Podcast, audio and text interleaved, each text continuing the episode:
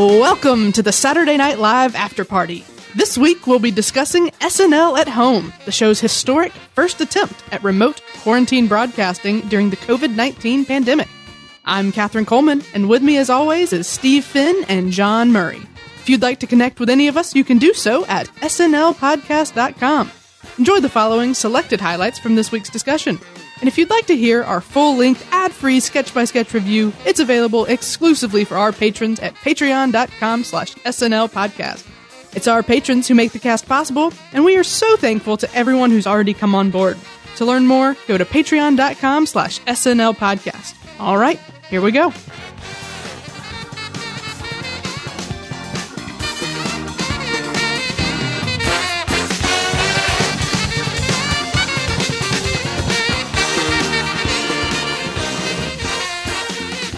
News, there's no official word on whether SNL at Home is going to be an ongoing endeavor, but I did want to take a second to just discuss what it was. And uh, I'm going to be sentimental about it for a minute because I do feel like it was a historic, really cool thing that we got to be a part of. SNL has never been this before, it may never be this again. It just reminded me why the show is so special. It's so malleable, it can be so many things. And it just gave us, especially me, such a great 90 minutes of normalcy in these crazy times. In a time where I'm struggling to feel much of anything, especially connected to anything, to just see these people that I love to watch every week and they got to make me laugh for 90 minutes. It was just such a beautiful, amazing thing. And I just want to thank from the bottom of my heart everyone that was involved with it. And I thought it was really great. Yeah, here, here. Uh, it, it definitely was well timed. You know, we're we're a full month, if not more, at this point into yeah. isolation. We want as much positivity and distraction as we can get our hands on, and we'd already kind of been resigned to the idea of SNL just being done for the season, plain and simple. We might get you know some stuff on Instagram or whatever, but we didn't think we were going to get them rallying a team style and just putting the pieces back together as best they can with, uh, you know, post board and magic markers and whatever they could rummage up. And uh, I think they pulled it off. You know, I, I had a lot of genuine fun with this and it felt so good. It felt really, really good. So you're absolutely right, Catherine. This, uh, this was something that uh, I think a lot of people probably, if they didn't need it, would probably really at least appreciate it right now. And uh, yeah. it was fun. Yeah. Definitely one for the history books. Mm-hmm. You mark my words, the next anniversary special, whether it be 50 years or, or 60, whenever they do the next one. sure. You know, there's going to be a whole segment on, on that COVID oh, yeah. episode. For sure. Yeah. This was something completely unprecedented. Anybody who thought they've already seen it all after so many years of this show, this is yet another surprise. And for something that's been on the air for so long, to see something so refreshing come out of it, it's, I, I think it's going to rejuvenate a lot of people's passion for the show. I think mm-hmm. people are going to renew their respect for this show. If, if anybody has found themselves kind of being over what SNL does. Right. Yeah, yeah. Uh, yeah. I mean, we could we could gush or we could dig into the episode, but I think we're all saying the same thing that yeah. this was a lot of fun, and I appreciate that uh, that we got it. Definitely, for sure. Let's get into it. Sure. We didn't have a cold open, really, but I think we can take the time that we would kind of discuss that and talk about our fun new little at home intro credit sequence. Sure. Because I was having a blast with it. Steve, how did you feel about their new credits? I thought it was the most brilliant thing because what we usually get from the opening credits is a sense of how they spend their time, you know, yes. in their nightlife. Now we see their home life. And obviously that is the best equivalent to use since we're doing a SNL from home episode and it just made me feel even closer to them. I, I watch this show every week. They feel like my friends, my extended family. I kind of feel like I got invited over and acknowledged for once, even though I'm still just a fan watching it on TV. But I did feel a little bit closer. It's great to great to hang with them. Yeah, exactly. I felt similarly. It was like a sense of closeness and really fun. And as soon, especially when they had the band come in. I was like, yay, they got to be a part of it. I was like cheering. I cried a little bit. It was just, I thought it was really great and it was really fun to see those little peaks at their lives. Mm-hmm. John, did you enjoy it too? Oh, I enjoyed it a lot. I, I think it was brilliant. It sets the right tone. uh, it, it makes it clear that they understand what the joke is. They understand what the theme of this episode is because they've turned their own credits into a self-referential joke on, uh, how, uh, sequestered and sad everyone's existence is, but at the same time, they, they kind of made it glorious in a way. Like Steve, Steve, you were right. Just being able to peek in on them in their day to day, it humanizes them. It, it just, yeah, it, it just gives you a, a, really nice sense of the headspace that everyone's in and the fact that they can still make a joke about our, our mundane, uh, house cat existence. Um, I liked it. Our next sketch is Masterclass Quarantine Edition with Timothée Chalamet, Jojo Siwa, and Carole Baskin. Steve, would you take a masterclass from these people? What'd you think of this? Yeah, I've seen the ads and they definitely have the, the flourishes here that make it very much in tune with the whole aesthetic they're going for with these uh, with these classes and it's a really perfect vehicle to do a few impressions Definitely. so i'm very happy with uh, what chloe came up with to showcase what she does now i'm not familiar with and i'm very glad that i'm not familiar with this jojo whatever person i but what we're probably going to end up talking about is the Carole Baskin impression. Mm. Oh, I'm really, so. yeah. I think Tiger King is in part so big right now because we all have the time to sit down and and binge a lot of content, and that came out at the perfect time for this. Everybody's talking about that bitch Carole Baskin, and boy, what a great impression! Yeah, I think this was a really clever way for Chloe to show off some impressions. We've seen I think all of these before, at the very least on her Instagram. And, you know, I love it when they come up with a new format to just do like a little impression wheel, you know? And Chloe's a really good impressionist. I'm really excited to see what she brings to the show going forward. I thought these were great. I'm also not super familiar with JoJo Siwa. I'm familiar enough to know that it's perfect and I don't want to see it. Um, but yeah, the Carole Baskin impression was the one for the money for me because man, I loved Tiger King. I've talked about nothing but Tiger King. Yet there were still a couple jokes in there that were sort of new to me. Like I didn't think about how slowly Carole rides her bike. And that was a fun little joke. And of course we had to get the didn't murder her husband jokes. And it's a really good impression. John, how did you feel about it? Uh, I agree with all points. Chloe uh, did a really good job with this. All, all the impressions seem to be very nicely realized. And uh, my same comment from the last time we got a really good impression vehicle from her on Weekend Update was basically that she seems to know how to not just dial in on the mannerisms and you know the vocal quality and the performance mm-hmm. quality that is going to impersonate a character but she's able to find the impression of them the the humor the right. the thing that's going to convey who they are in a humorous light. Yeah the game of the character. Yeah exactly. And uh, i'll i'll always be quick to applaud when someone takes an impersonation further and turns it into a genuine comedic impression. Yeah. And keep in mind there is no one in her corner for this to help her with makeup or costume. That is all her, not not a professional costumer from SNL or whatever hair and makeup crew would normally be in charge of creating that look. She uh, got that all done herself, so that definitely deserves acknowledgement. I read in an interview that she owns like a hundred wigs, right. which I love. It's a just a testament to how she's been grinding away at you know comedy clubs for years.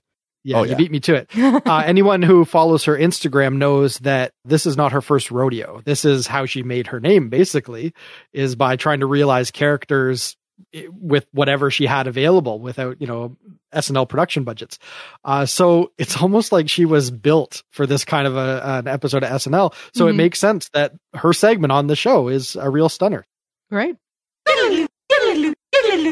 Bailey Gismert steps out from behind the update desk and back onto her YouTube channel. Steve, how did this play for you? Oh, this was great. Now we're getting what we've always been alluding to is the YouTube show that she's famous for. We've only mm-hmm. seen her on Weekend Update without the actual context of her actual show that she's used to doing. And now we get to see it and turns out she's quite the editor. She can put on quite the show and you know, unsurprisingly, it does follow a lot of the beats that the weekend update appearances do, but I think they translated it well.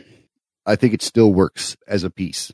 Yeah, getting to see the brand that she's been alluding to behind the desk as it is you know, supposed to be how she got famous enough to be on Weekend Update was great. This is really what this character was made for. It. I think she's great on Weekend Update, but this is amazing. I really thought this was a clever way to use her. And big props to Heidi for you know, I get the sense that she's just still like a kid at heart. And, you know, she's got all of these fun little trinkets that she could put up and really decorated out her set really well. it's kind of like what John was saying with Kate. You know, it's a character with Kate knows in and out. And I feel like Heidi kind of has that with Bailey. She knows what Bailey's bedroom looks like. So big props to Heidi. I thought this was great. I thought this was the perfect way to showcase this character. A really good character of Heidi's to bring in. You know, they have mm-hmm. sort of their repertoire that I imagine they could choose from. And this was, you know, the perfect one. And I really enjoyed it. Yeah. Mm-hmm. John? I think it's hilarious that it, it basically took the collapse of Western civilization to deliver the sketch I didn't know I needed for, for Bailey Gismert.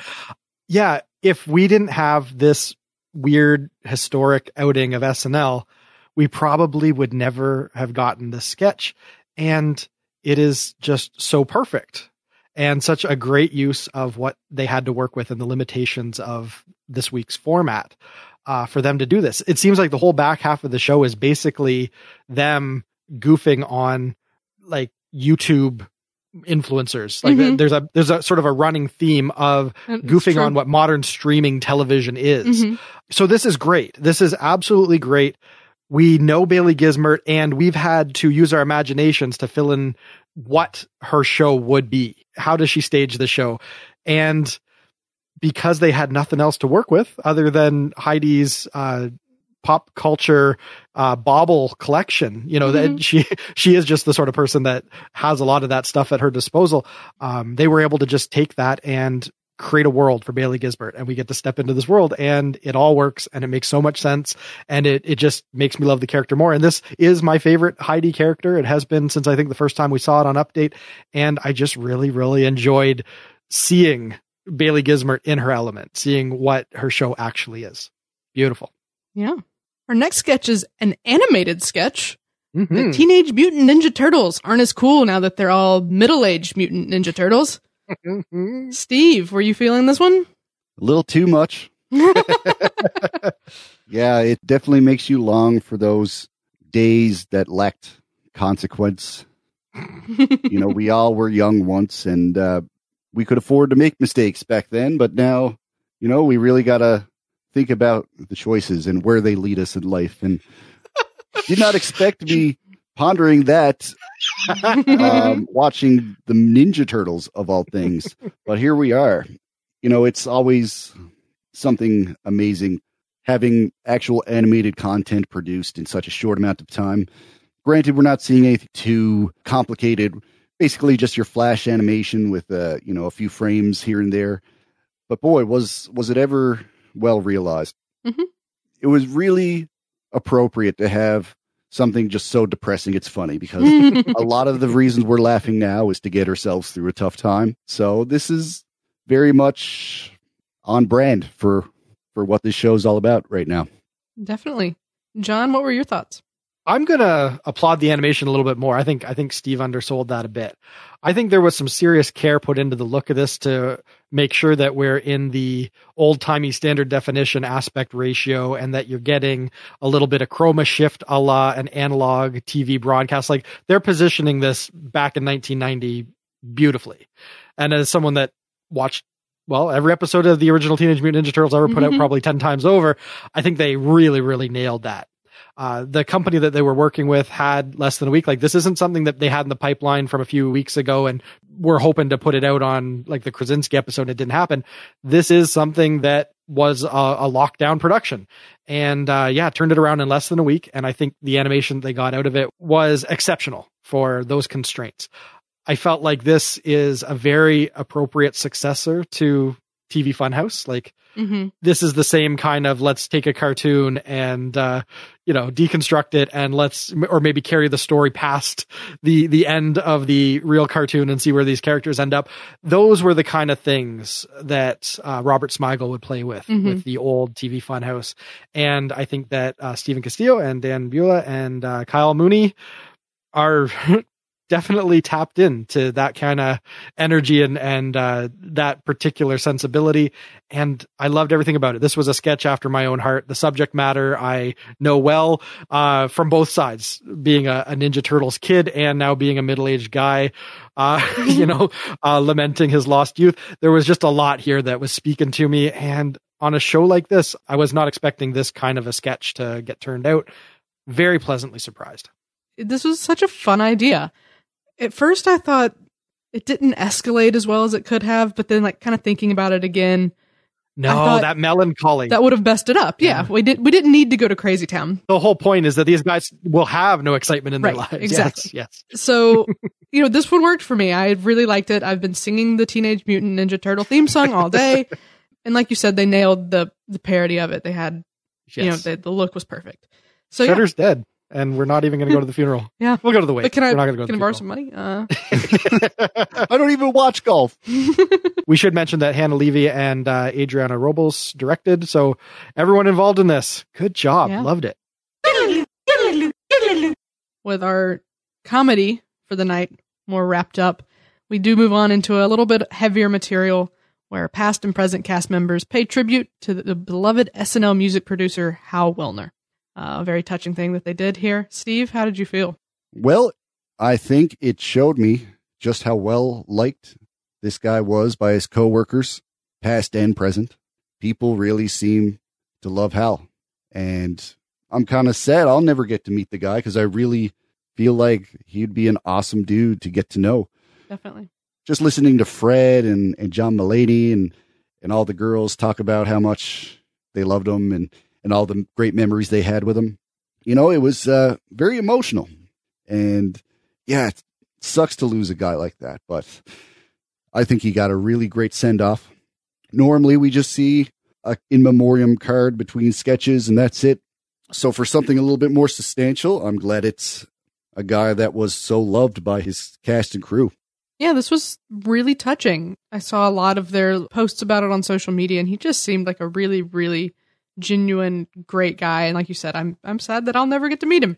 I'm glad they did this. I really, really love it when they let themselves be sentimental and let that weight come into the show. I know it's a comedy, but there's a lot to it. It's a community. It's been on for 45 years. And, you know, I, I like that when they take a second to appreciate that and appreciate this guy's been with us and he meant a lot to all of us. And let's really let that sit for a minute. So I was really I was really happy to see this in the sense that they let themselves do that and I think it was probably good for a lot of them to process this that way. It was really nice to hear from all the different generations and really appreciate what this guy did for the show. John? Steve mentioned that oftentimes we'll just get a an in memoriam title card like after weekend update or something. That's fitting for someone that maybe worked at the show a long time ago and has long since retired and they're part of the family and we want to pay our respects but that's not what we're dealing with here. We're dealing with someone that has been at the show for 40 years, started in 1980. So he's been a constant feature for basically every cast since the original Not Ready for Primetime Players. And for that kind of a person to have put in that much time at the show, his soul is baked into the show at this point the mm-hmm. the tone that he sets and just his sensibility and what he has brought to now upwards of a thousand sketches. There's a little piece of him, you know, in in so much of what SNL's produced. A title card wouldn't have cut it. You know, I don't know the guy from Adam, but you get a sense from what everyone's had to say on social media and, and in this little memoriam piece that he made a big impact. He seemed like a genuinely likable guy and I think maybe what's probably going to hurt the most for a lot of the people at the show is them knowing, like truly knowing how much knowledge and craft is going with him. Uh, knowing how many stories he has to tell because this is, you know, he was in the industry and he's worked with the biggest people in rock and jazz and so many other genres he he wasn't just you know an SNL crewman. He he's a guy that lived and probably saw so many historic things and and uh, rubbed shoulders and crossed paths and worked with with so many iconic people. The stories must have been amazing. And someone like Fred Armisen, who just lives for deep cut music, and and Bill Hader and uh, everyone else that was chiming in, the people that really probably got the the true value of this guy, it's going to leave a, a serious hole in the show and in their hearts. And this conveyed that, and I was feeling it. And so, uh, you know, we wish the best to his family and everyone that he leaves. And uh, obviously, the the show must go on. But yeah, this uh, this was not a small loss, and so I think it's fitting that they did such a, a nice tribute for him here. Yep, I think we'll miss his thumbprint on the show for sure. Mm-hmm. All right, well, that's the end of the rundown. Oh, two hours in. There was a lot, a lot of sketches that we got tonight, and a lot of moments. But it's time to pick one. So, Steve, what was your moment of the night? My moment of the night is when Kenan just dropped his high standards in the middle of that dating uh, game show. That was just so great. Clearly, he's the weirdest one of them all. Not really the type of character that should be making any sort of demands. So that was kind of a fun way to end that sketch. That was really a laugh out loud moment for me. So that's definitely a moment I want to go for. Great. John, what was your moment of the night? I'm going to give it to the moment when we uh, are coming out a weekend update and we cut to Bailey Gismert's show.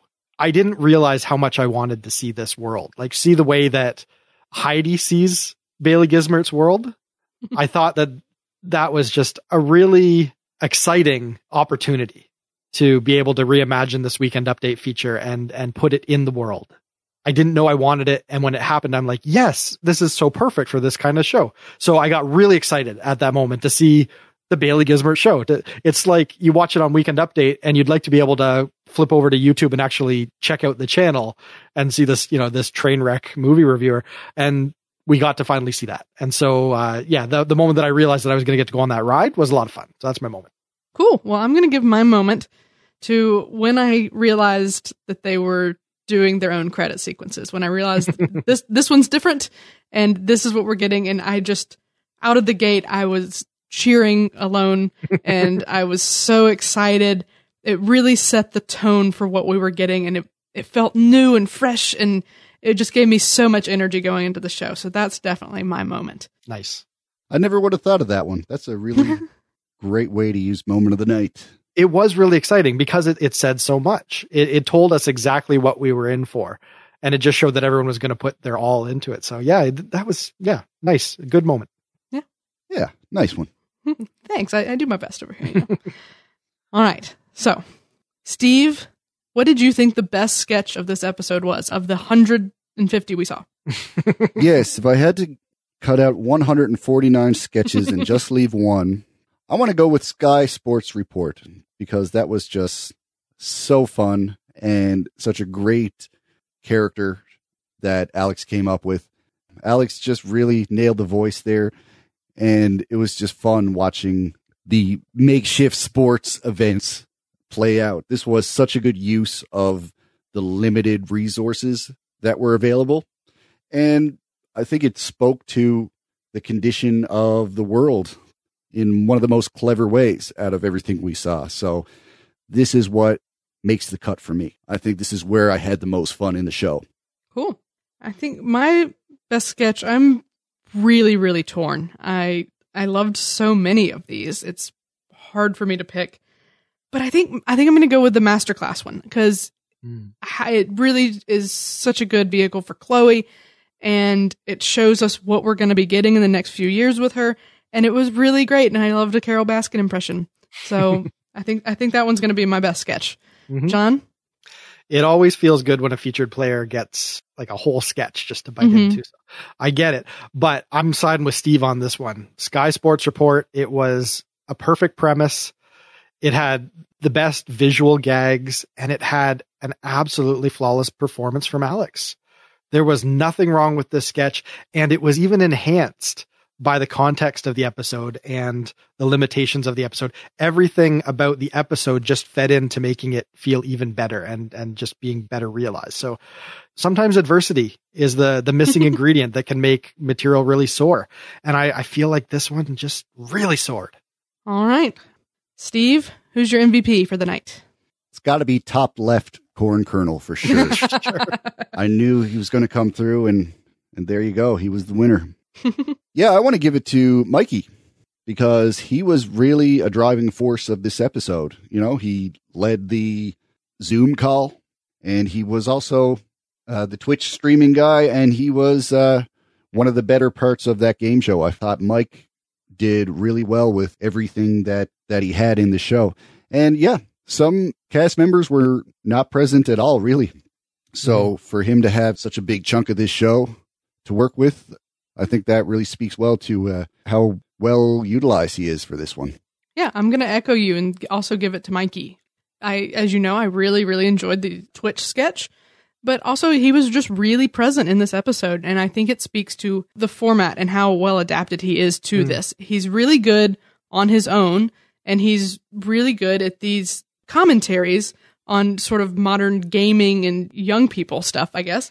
I think he did a really great job with it. So I think he was really present and what he had, he was really owning. Uh, John, do you want to make it unanimous or do you have a different MVP? I think Mikey's the right call, but I have, you know what? I'm going to give it to Mikey because that is the right call. But I have two honorable mentions that I think okay. are worth saying. Fine. I think Chris Martin deserves an attaboy. Okay. That was just a beautiful rendition of that song. It was the right person for that segment and the right song for that segment. And I rarely give Coldplay high marks when they're on the show these days. And so it was just really nice for him to get a win, at least, you know, mm-hmm. for me, for, like, from my perspective, I, this is the, the best thing I've seen him do on the show in a long time. And I was just really enraptured by it. So I, I think that that's a, at least an honorable mention. And yeah. Let's not forget the editors that took a whole bunch of crappy webcam footage and just whatever these guys could throw together with any quality audio you know, blown out video, low res video, compressed video, you know, video with no, um, you know, sync tracking or anything that they, they had nothing to work with. Like this is mm-hmm. just them taking all these little bits and pieces that the cast is able to throw together to try and give them something. And they spun gold with it. Yeah. And that is sure. no small task. They came up with an hour and seven minutes of honestly I think some of the best SNL we've seen in quite a while. And mm I was floored with what they did with what they had. So, yeah, hey, major props to production. Yeah. Everyone in post and everyone that just got involved and rolled up their sleeves and figured out some way to contribute to this show behind the scenes. It was beautiful. It came out great and Definitely. everyone should be super duper proud. And so Mikey had a good show and He's always prolific. He's always writing the stuff that speaks to the youth. And, uh, yeah, he's, he's got a, a, great sense of what works on SNL. So he's always an easy pick. And I respect and I agree that he had a great showing, but there was a lot of people that went above and beyond to make this show yep. work. And, uh, I love them all. Yeah. I always forget that MVP doesn't have to be a cast member. Oh, it is. I used to harp on Steve all the time and Andy too for trying to break the rules, but I'm not so much of a, now that it's not my show, I'm not so much of a stickler. I'll, I'll go rogue when I want to. all right. Now for all the marbles here on a scale of classic, great, decent, weak, or train wreck, how would you rate this episode? Steve. This got to be classic. I mean, there's no way around it. It's yeah, totally new ground we weren't really expecting hardly anything, really. We were just happy to see SNL back, and we were fully aware that this was going to be somewhat experimental. We were probably all ready to forgive it for right. not being quite up to par. Mm-hmm. But I think they really made a great hour and a half of television. Mm-hmm. So I think we saw history in the making here.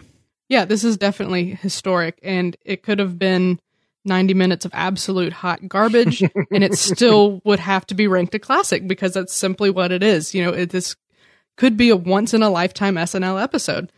Thankfully, it wasn't that. It was actually really, really solid, great material that yeah. they somehow put together. And I'm just so in awe of them all the time, but especially this time. And just big props to everyone. You nailed it. I think easily a classic episode with the circumstances and also with the content. Really great content. John? Yeah. I don't know what they could have done better than this. It's an unqualified classic. It has written the first chapter of the story of this next era of SNL. You know, the, the post mm-hmm. COVID 19 era of SNL, just like the post 9 11 era of SNL. This is the story. This is how it begins. And I just love that it says that this creaky old institution that so many people have written off as sort of an archaic form of television. Mm-hmm. You know what? When push comes to shove and we just got to get back to basics, SNL knows how to put on a show. They've got the talent and they've got everything that they need to to spin up something really really wonderful to give us all a little bit of respite. Mm-hmm. They did it. It's it's a classic. All right. Well, that is a wrap. Thanks to Steve Finn and John Murray, and thanks as well to our most generous patrons Sam Bowers, Neil Weinstein, Justin Gardner, Carissa Eubank, Aaron Intrader, Zachary Phillip, and Brian Clark. If you're enjoying our show, please subscribe on Apple Podcasts, Spotify, or whichever app you prefer to listen on. Your subscription helps us grow, and your support is greatly appreciated. We'll be back soon to cover some more fun SNL related topics as voted on by our listeners. If you'd like to suggest a topic, contact us at snlpodcast.com or find us on social media at SNL Podcast. But until then, this has been episode number 107 of the Saturday Night Live After Party Podcast. I'm Katherine Coleman. That's my story, and I'm sticking to it.